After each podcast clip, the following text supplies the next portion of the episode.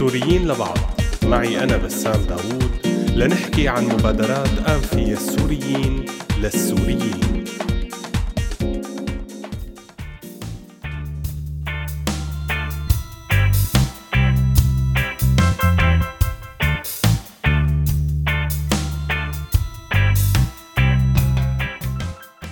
مرحبا.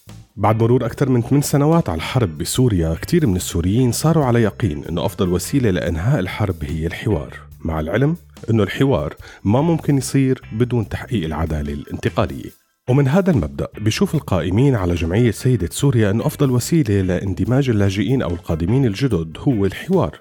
فأطلقت الجمعية الموجودة بألمانيا بالشراكة مع مكتب الاندماج ببلدية شارلوتنبورغ وجمعية أولمي 35 منتدى شهري للحوار والتواصل بعنوان المنتدى الثقافي للمناصرة والتغيير.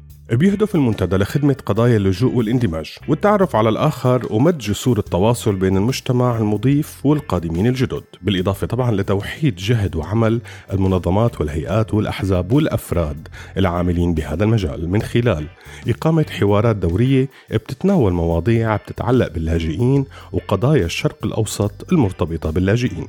بيستهدف المنتدى بشكل أساسي النساء في المجتمع المضيف والقادمات الجدد ما بين عمر ال 15 لل 65 سنة. ورح يكون في 12 جلسة بالسنة يعني بمعدل جلسة كل شهر. وبتمتد الجلسة لمدة 3 ساعات طبعا بيتخللها كوفي بريك صغير.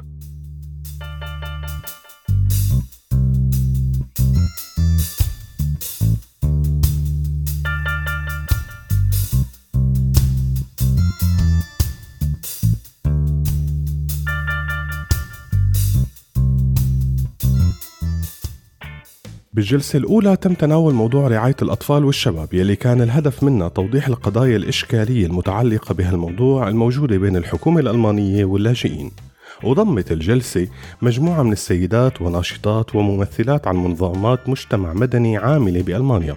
واستضاف فريق المنتدى السيدة كوليت كوري الحاصلة على ماجستير باللغات السامية من جامعة برلين الحرة ويلي بتشتغل بمشروع رعاية الأطفال والشباب التابع لليوغند أمت. وخلال الجلسة تم تداول العديد من الحالات يلي حصلت خلال السنوات الماضية بإطار تطبيق قوانين حماية الأطفال وكان الهدف منها توضيح اللبس بين ثقافات وعادات الأسر الوافدة إلى ألمانيا ورؤية وزارة الأطفال ورعاية الشباب. شارك بهي الجلسة مجموعة من الشباب يلي حكوا عن الفوائد والسلبيات الموجودة بنظام رعاية الأطفال والشباب من خلال تجاربهم الشخصية.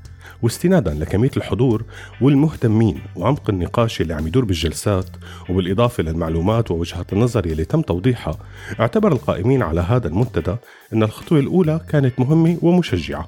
مشان هيك وبكثير من الحماس والثقة بيسعى القائمين على المنتدى لترسيخ انتشاره بالمجتمع الألماني من خلال تطويره وتحسين آلية عمله بالمستقبل. بحلقة اليوم عزة وهمام عم يطرحوا فكرة الآخر نظرتنا للآخر ونظرة الآخر لإلنا. يمكن الأفضل ما نضل عم نطلع على الآخر كغريب ومختلف. يمكن كلياتنا لازم نشتغل على مد الجسور نحو الآخر نتعرف عليه ونعرفه علينا. كنت معكم أنا بسام داوود بهي الفقرة من سوريين لبعض. بشوفكم عن قريب. سلام. سوريين لبعض. معي أنا بسام داوود. لنحكي عن مبادرات فيها السوريين للسوريين.